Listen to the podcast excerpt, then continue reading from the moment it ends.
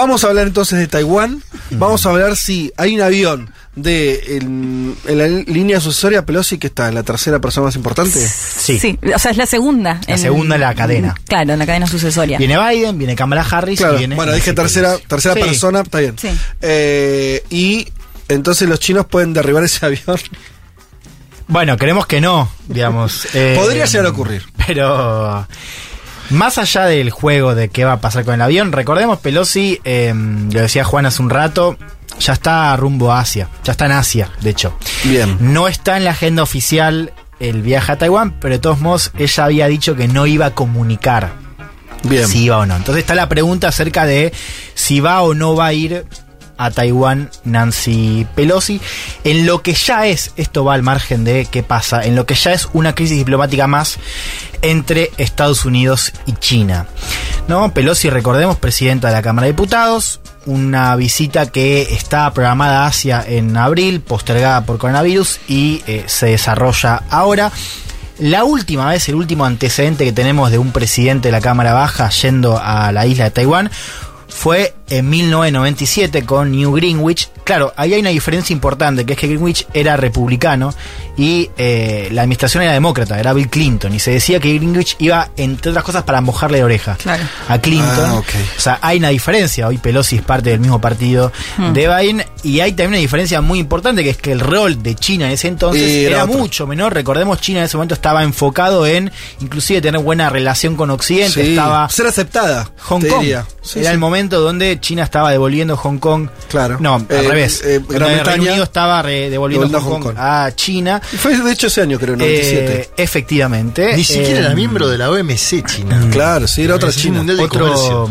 otro mundo también. A Ahora, ver, perdón. sí. Si Pelosi n- finalmente no baja hoy o mañana, no sé cuándo, en Taiwán, es también una bajada de copete. Bueno, por eso muy vamos, fuerte, vamos, si no por llegan partes, a ir, ¿no? vamos por partes. Digo, esto Sí. es clave para entender que más allá del si baja o no, digo, ya hay una crisis y ya hay un síntoma de un vínculo que se está empezando o se está espesando, poniendo más espeso cada vez más, ¿no? y llevando a cosas o a declaraciones como las que vas a escuchar ahora cada vez más tensas. Fíjate cómo respondía el portavoz del Ministerio de Exteriores chino eh, a estos rumores de que Pelosi podía bajar en eh, Taiwán, un tono bastante alto. Lo escuchamos. Hemos declarado repetidamente nuestra posición. Nos oponemos firmemente a la visita de Pelosi a Taiwán. Si Estados Unidos sigue adelante y desafía a China, inevitablemente se enfrentará a firmes contramedidas. Estados Unidos asumirá todas las consecuencias. Bien, ¿no? Contramedida culpando por supuesto a Estados Unidos o haciéndola responsable de una contramedida. No sabemos cuál es esa, cuál sería esa contramedida, pero si uno mira, por ejemplo, lo que ha circulado, por ejemplo, en no fue en el Global Times, pero sí en el Twitter de uno de los editorialistas del Global Times, que es un periódico de, del Partido Comunista chino, eh, se hablaba de esta posibilidad de derribar al gobierno, al gobierno, al avión de Pelosi, ¿no? Otras fuentes hablaban de un, un ejercicio militar a gran escala en ese estrecho e inclusive que haya aviones al mismo nivel eh, que el de Estados ella. Unidos, claro. O sea, esto por ahí digo una ABC, pero Sí. para darle un marco, por si algún oyente eh, no, no, no está al día con esto, eh, Taiwán es territorio reclamado por China como propio, ¿no? Que hoy no lo es. Y lo que dicen los chinos es que si viaja, o sea, la presencia de Estados Unidos lo siente como una invasión. Exacto, eso fue lo que dijo este editorialista. Claro, desde ya es una provocación. Es una provocación porque Pero la Estados provocación Unidos... está dada porque China lo considera territorio propio, aunque tenga un gobierno que no lo sea. Claro, hoy. porque lo que pasa, a ver, hagamos si querés un poco de suma ahí. Estados Mínimo, Unidos, sí. claro, Estados Unidos reconoce, adhiere a la política de una sola China, que es que reconoce que Taiwán es parte de esa China continental. Al mismo tiempo, digo, por eso eh, cómo se conoce a, a la postura de Estados Unidos en, en Taiwán es ambigüedad estratégica, Bien. que es que adhiere formalmente A a, que es esto, parte de China. pero al mismo tiempo comercia y tiene una alianza militar y diplomática, así también envía inteligencia, de manera informal, pero cada vez más eh, al descubierto. con Taiwán. con Taiwán, ¿no? Eh, alegando esto de que China podría eh, invadir la isla. ¿no? Recordemos también que China, y esto lo ha dicho Xi Jinping, China en los congresos y en las declaraciones oficiales dice que... eh, que se va a dar una recuperación del territorio. Claro, que no es una invasión para los chinos. Claro, es simplemente Recuperar un de- territorio. Claro, derrocar al gobierno que no consideran como legítimo. Claro. Eh, y lo que dice Estados Unidos es que eso es la justificación para intensificar los vínculos. Vos, ¿qué es lo Y- que tenías perdón, y hasta los- ahora? para último marco, en los Sí. últimos años, la, Taiwán cada vez lo reconocen menos países. Sí, Claro. Eso es lo que viene pasando. Taiwán es casi un par internacional hoy por hoy, ¿no? Eh, lo hemos hablado, yo no me acuerdo, columna de Leti, De Paraguay. eh, Por algo, ah, sí, sí, que lo hicimos, vos. sí, hicimos columna de Taiwán. sobre Taiwán y esta, esta idea de que cada vez son países más chiquitos, Sí. menos relevantes. De hecho, que algunos de Claro. Centroamérica que los apoyaban y, y están dejando de hacer. casi no le quedan gente que lo reconozca como una Claro, entidad. lo que apoya a Estados Unidos es el status quo actual, digamos, que es Claro. es- formalmente la política de una sola China no apoya que Taiwán sea un país independiente tampoco, ¿no? Que es el gran temor, si querés, de, de China. Eh, a ver, para entender también las diferencias, Estados Unidos ha mandado eh, funcionarios en otras ocasiones, lo ha hecho en todos los años. Esto se ve como una provocación Que es por, por la altura por de la va. altura, exacto, por la altura de Nancy Pelosi. Con la casa que haya un secretario de comercio, por decir Sí, algo. un secretario de salud fue el caso de Trump 2020. Claro. Bueno, es muy diferente si va eh, Nancy Pelosi. A ver, de hecho, algunos comparan esta crisis por lo que está en juego con la crisis de misiles cubanos Wow. de los 60, claro. Eh, yo creo que no es tan, tan así, es un mm, poco sí, exagerado, exagerado. pero digo, para entender también cómo se está leyendo Sí. en Occidente, ¿no? Al menos. A ver, hablaron Biden y Xi el jueves, con lo cual, si no piensa en, en el, el tono y la cuestión de escenario. Dos horas y pico, larguísimo. Dos horas y siete, claro. Es lo que discutimos siempre. Siempre Sí, las ¿cuánto se llamadas. lleva la exacto. traducción? Siempre ¿Cuánto se- dura más de dos horas. Claro. Eh, pero claro, Bueno. la traducción se lleva bastante. Y Hay sí. que ver, será una hora neto, más o menos, sí. 50 y 50, sí. Cada vez verdad que siempre charlamos esto, ¿no? ¿Vos decís que es más o menos eso? Sí, claro.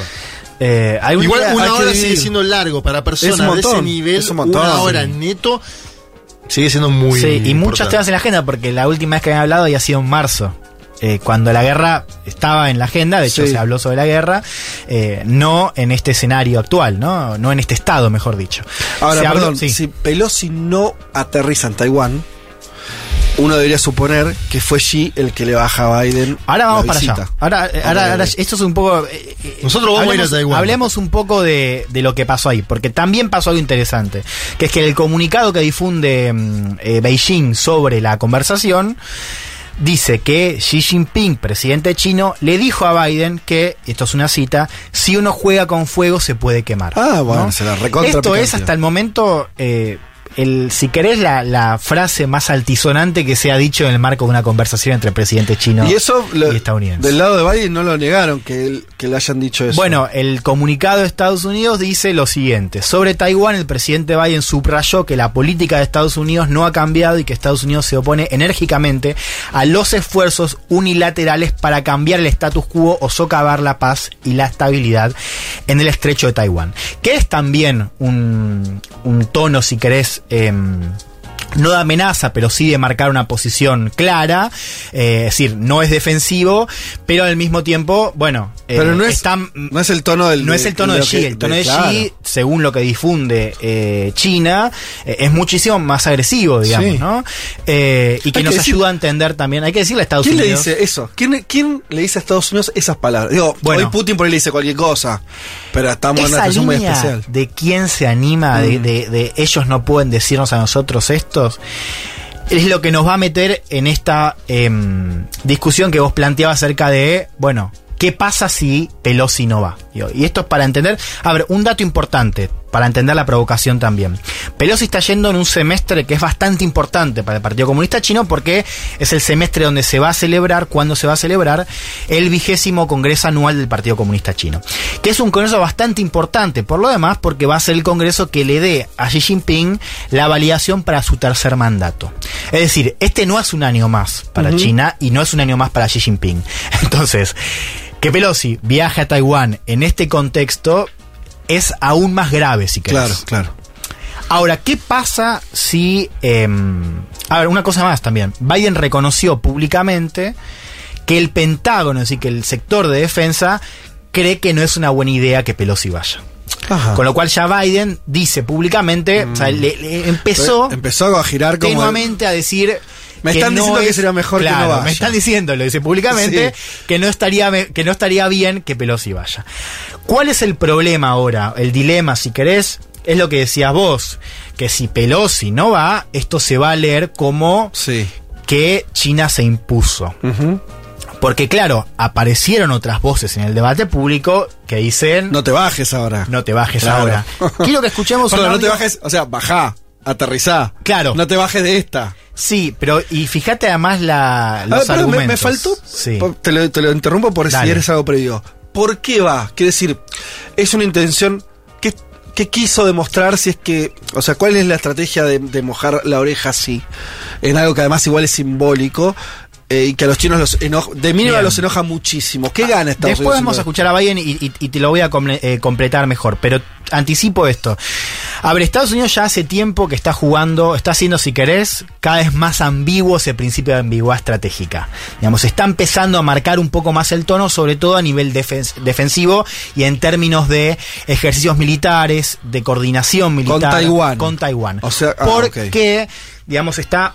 A ver, uno lo puede marcar en la disputa más amplia Sí, contra sí, China. Pero en base- lo, lo que está difundiendo Estados Unidos es que China podría estar interesado en hacer una maniobra de invasión antes, con lo cual eso justificaría que Estados Unidos muestre, para decirlo en una línea, que Taiwán no es Ucrania. Mm, ¿Mm? Es decir, en Ucrania Estados Unidos se, eh, eh, se involucró, está involucrado, pero no directamente. El mensaje que quiere estar, que quiere bajar Estados Unidos es que si los chinos ponen un pie en Taiwán, la respuesta de Estados Unidos sería diferente. A la de Ucrania sería una respuesta militar directa.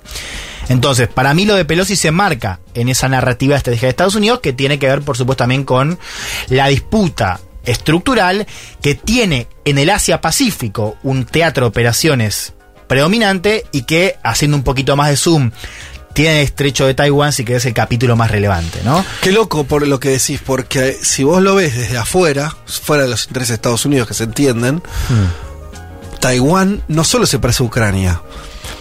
China pareciera hasta tener mayor derecho internacional Sí, claro. que lo que tenía Rusia claro. sobre Ucrania. Digo. Ucrania era un país reconocido por todo el mundo, con una soberanía Sí, territorial. Digo, ¿entendés? Eh, Hay una lo de cuestión- Taiwán es otra Sí, historia, o sea, lo cual es, es- es extraño. Fíjate también la cuestión de ahí, volvemos al tema de los, de los territorios y, y qué consideramos una invasión, digamos, ¿no? Si Estados Unidos adhiere al- a la política de una sola China, quiere decir que reconoce Claro, de alguna manera exacto. que Taiwán es parte. Entonces, Claro. eh, China no está invadiendo. Exacto. digamos, está haciendo una operación. De hecho, es lo que dice China cuando se defiende. Dice, vos te estás metiendo Sí. en una cuestión de eh, interna. Sí. Porque al fin y al cabo, si yo considero que Taiwán es mi territorio, cualquier cosa que haga en Taiwán es una cuestión doméstica. Sí. Volvamos a la, a la discusión acerca del dilema y para entender un poco lo que está en juego.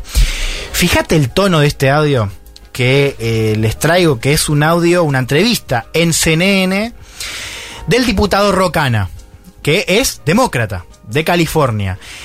Escuchemos cómo plantea su argumento de eh, por qué Pelosi debería Ajá. ir a Taiwán. A. Lo escuchamos y después lo traduzco.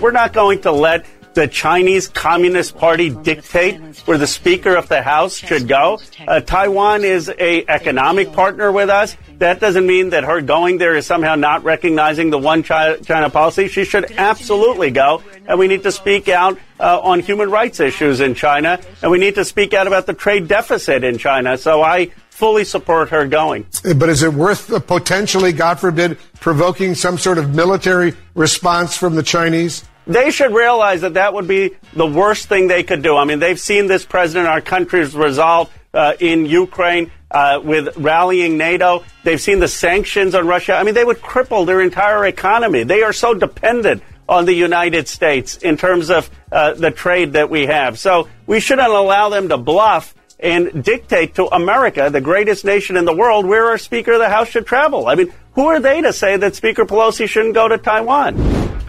Bien, Eh, dice este diputado demócrata, no vamos a dejar que el Partido Comunista de China dicte a dónde debe ir la presidenta de la Cámara. Taiwán es un socio económico. Eso no significa que al ir dejemos de reconocer la política de una sola China. Ella absolutamente debería ir y tenemos que hablar sobre cuestiones de derechos humanos en China y sobre el déficit comercial con China. Así que apoyo totalmente que vaya. El periodista le dice, ¿vale Sí. la pena Sí. incentivar, ¿no? Una provocar reacción una militar. reacción militar de los chinos? Y el diputado le responde, ellos deberían darse cuenta de que es lo peor que podrían hacer. Han visto a este presidente, hablando de Biden, actuar en Ucrania, movilizando a la OTAN. Han visto las sanciones a Rusia paralizarían toda su economía. Son tan dependientes de Estados Unidos en términos de comercio, con lo cual no deberían, no deberíamos permitir que fanfarronen y que dicten a Estados Unidos, la nación más grande del mundo, a dónde debería viajar la presidenta de la Cámara. Y pregunta, ¿quiénes son ellos para decir que Pelosi no debería ir a Taiwán? ¿No? Acá entendemos también un poco esto de por Están mal qué- dormidos, ¿eh? Porque lo de- que sobreestimación de Sí. Biden que tienen, porque Biden los mandó a pelear a los europeos, no es que está peleando en Ucrania Biden. ¿O no? Sí, no, y seguirlo de la nación más grande del mundo. de hay- hecho, eh, objetivamente no lo son. Podemos discutir si es la más poderosa. Claro, sí. Pero hay, hay todo un desfasaje mental jodido. Hay ¿eh? varias cosas ahí, ¿no? Que me parecen bastante eh, sintomáticas, ¿no? Mm. Por un lado esto de quiénes son ellos, ¿no? Sí. Y bueno, ante todo, a ver, son la segunda potencia, Sí. así que es la segunda Sí. potencia mundial, la potencia ascendente, y al mismo tiempo la potencia que vos reconoces, Claro, por esto que decíamos recién, que la tiene ascendencia sobre Taiwán. Claro, entonces ahí hay un desfasaje entre, Sí. a ver, yo sí creo que Estados Unidos sigue siendo, bueno, yo digo, Estados Unidos sigue siendo la potencia, la primera potencia mundial.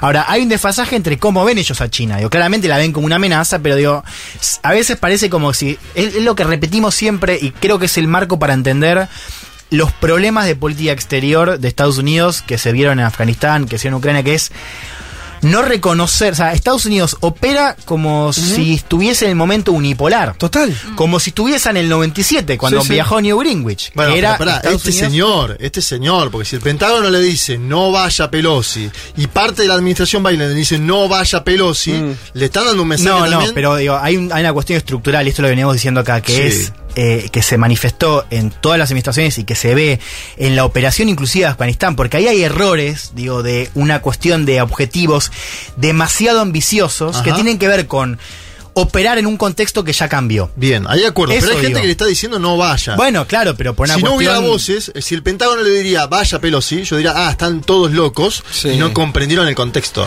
El que ver- Pentágono y parte Sí. de la administración, in- intuyo yo también Biden, igual- le dice no vaya Pelosi. Sí. Ahí creo que estoy más de acuerdo con él, Majoma, en el sentido que me parece que el sistema político, Sí, esto- como un todo, sí. todavía me parece que está más en esta visión Mm. que escuchamos recién que en algo de acomodarse a un poder más eh, disminuido. No, Yo no veo. no, no, yo digo, veremos si va o no va. Sí. Porque este señor patalea antes en un medio de comunicación. Sí, sí, hay que si, ver. Si la señora Pelosi no desciende en Taiwán y el Sí. Pentágono acierta en esto de que no vaya, Puede igual, ahí puede ser que, dicho rápidamente, Sí. que se estén comiendo los mocos, pero que su mirada del mundo todavía sea más Es esta. que, bueno, es pueden, eso, pueden eso- ser las dos cosas, sí, ¿eh? Traigo, es salgamos un poco de la cuestión Pelosi, digo, para entender la cuestión estructural, que es una línea que venimos repitiendo, este desfasaje en cómo se ve Estados Unidos a sí misma y cómo ve su lugar en el mundo.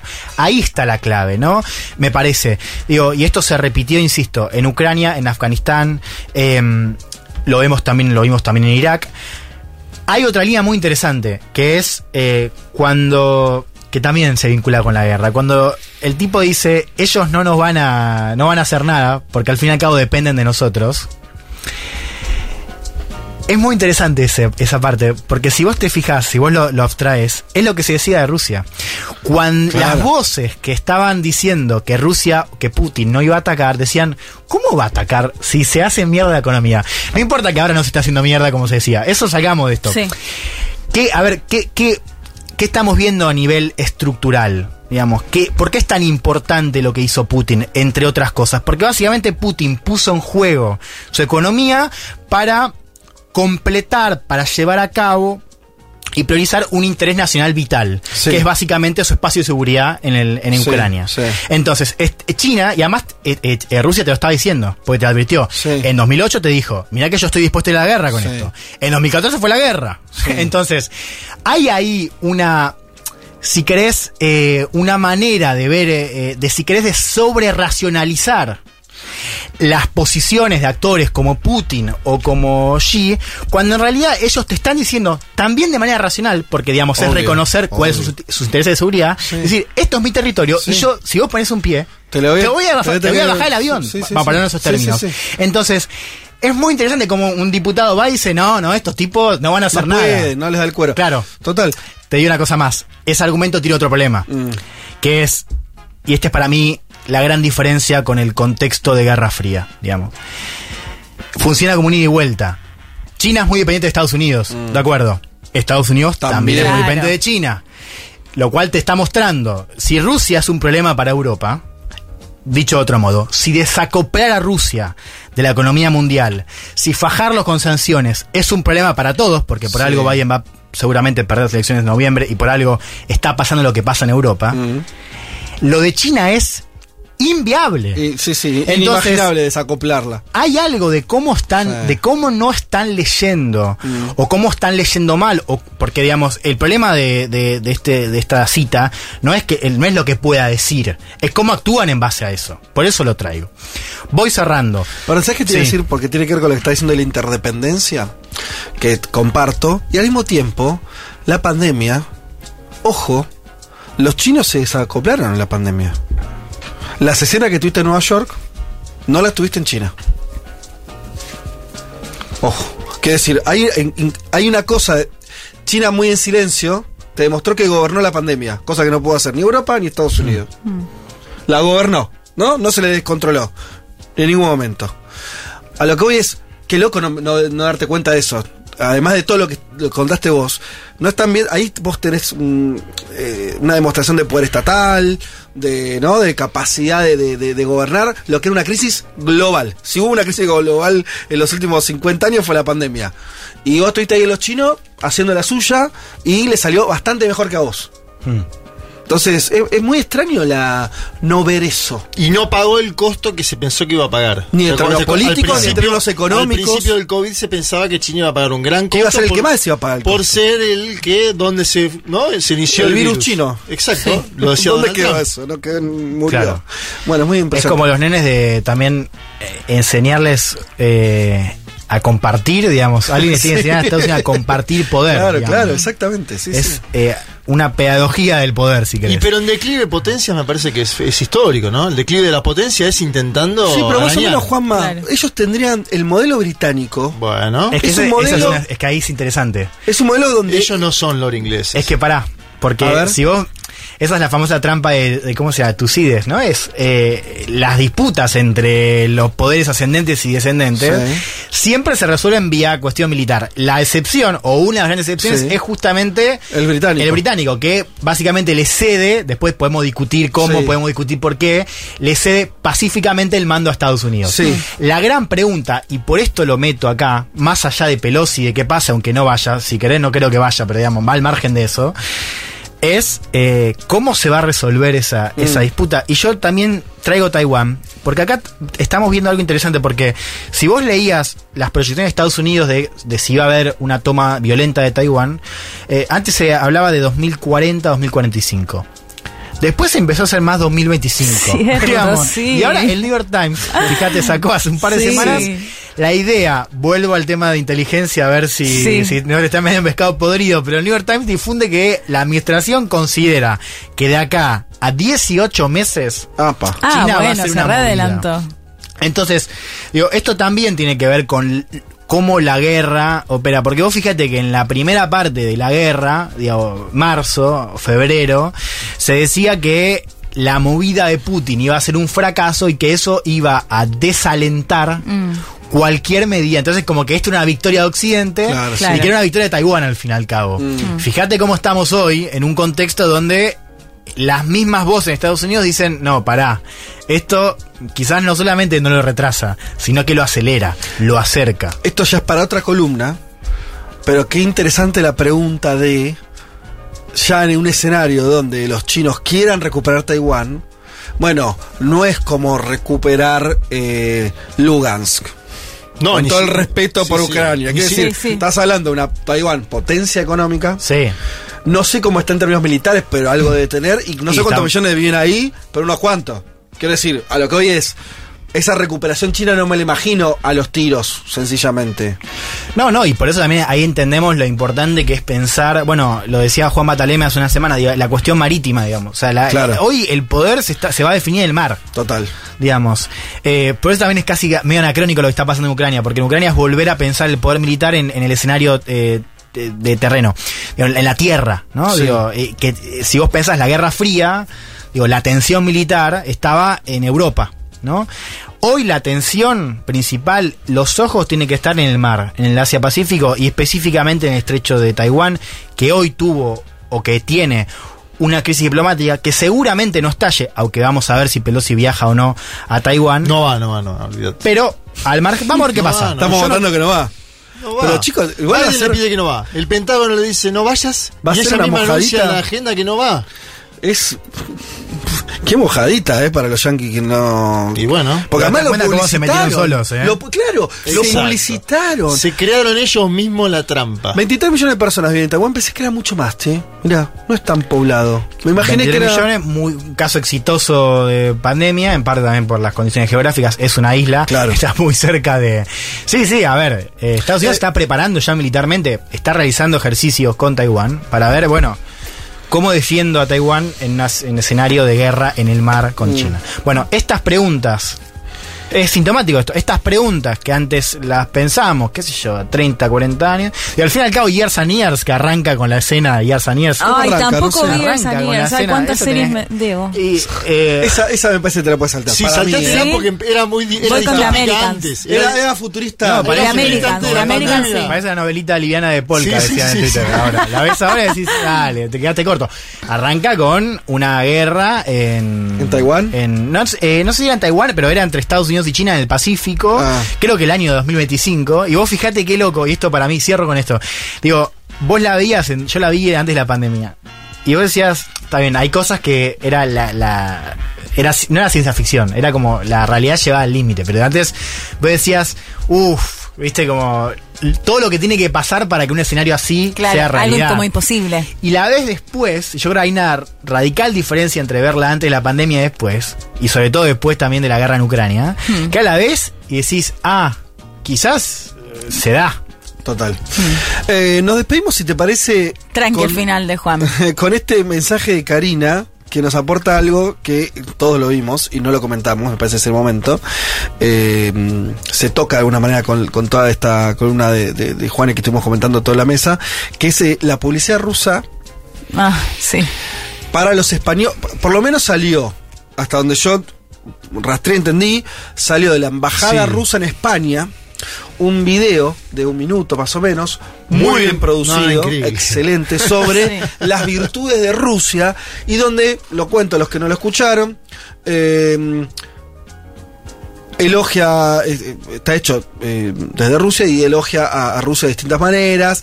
Y, pero va, primero habla de, no sé, qué sé yo, los valores rusos, la cristiandad y demás, pero cada tanto es una imagen de alguien, por ejemplo, bañándose y en en una, en, en una este, bañadera diciendo, eh, tenemos este gas, Sí, claro, claro. Tenemos Gas barato. Ah, sí, gas barato. Gas barato la frase.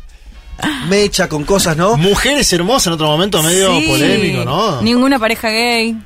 No, bueno, claro. sí, no, pero, pero se le está viendo de los españoles, que tampoco, digo, que sí, Exacto. a lo que voy, ¿eh? Dice, Por eso habla de la cristiandad, valores, vodka. vodka, energía barata. Esto es Rusia, dice. Esto es Rusia. Y termina, ahí la estamos escuchando. Ah, sí. Gastronomía deliciosa, mujeres bonitas, gas barato, Yo creo que el Ballet. winter, el winter is coming es. eso iba. Y el final, Ahí está. y dice, es el momento de mudarse, No, de no, no. mudarse a Rusia, le dicen Sí. los españoles. Un poco te convence. Un poco te dan, dices, bueno, Agua y electricidad barata. no, pero- Ya está. Para mí y termina, frase- y termina con Winter is coming, ¿no? El Don't, dice, don't delay, don't delay, No te retrases. don't delay. No procrastines, venite ahora. Don't delay. Winter is coming. Ah, y ahí viene la amenaza, ¿no? Como diciendo, mirá, que va la amenaza, la- el aviso. Sí. Llega el invierno. Mucha guita puesta en este spot, ¿eh? Es ¿No? muy- eh, sí, sí, bueno. Hay un dinerito. Sí, está muy bien hecho. Eh, avisando que viene el invierno, que es el gran miedo que tienen los europeos. Vamos a ver qué pasa en los próximos meses.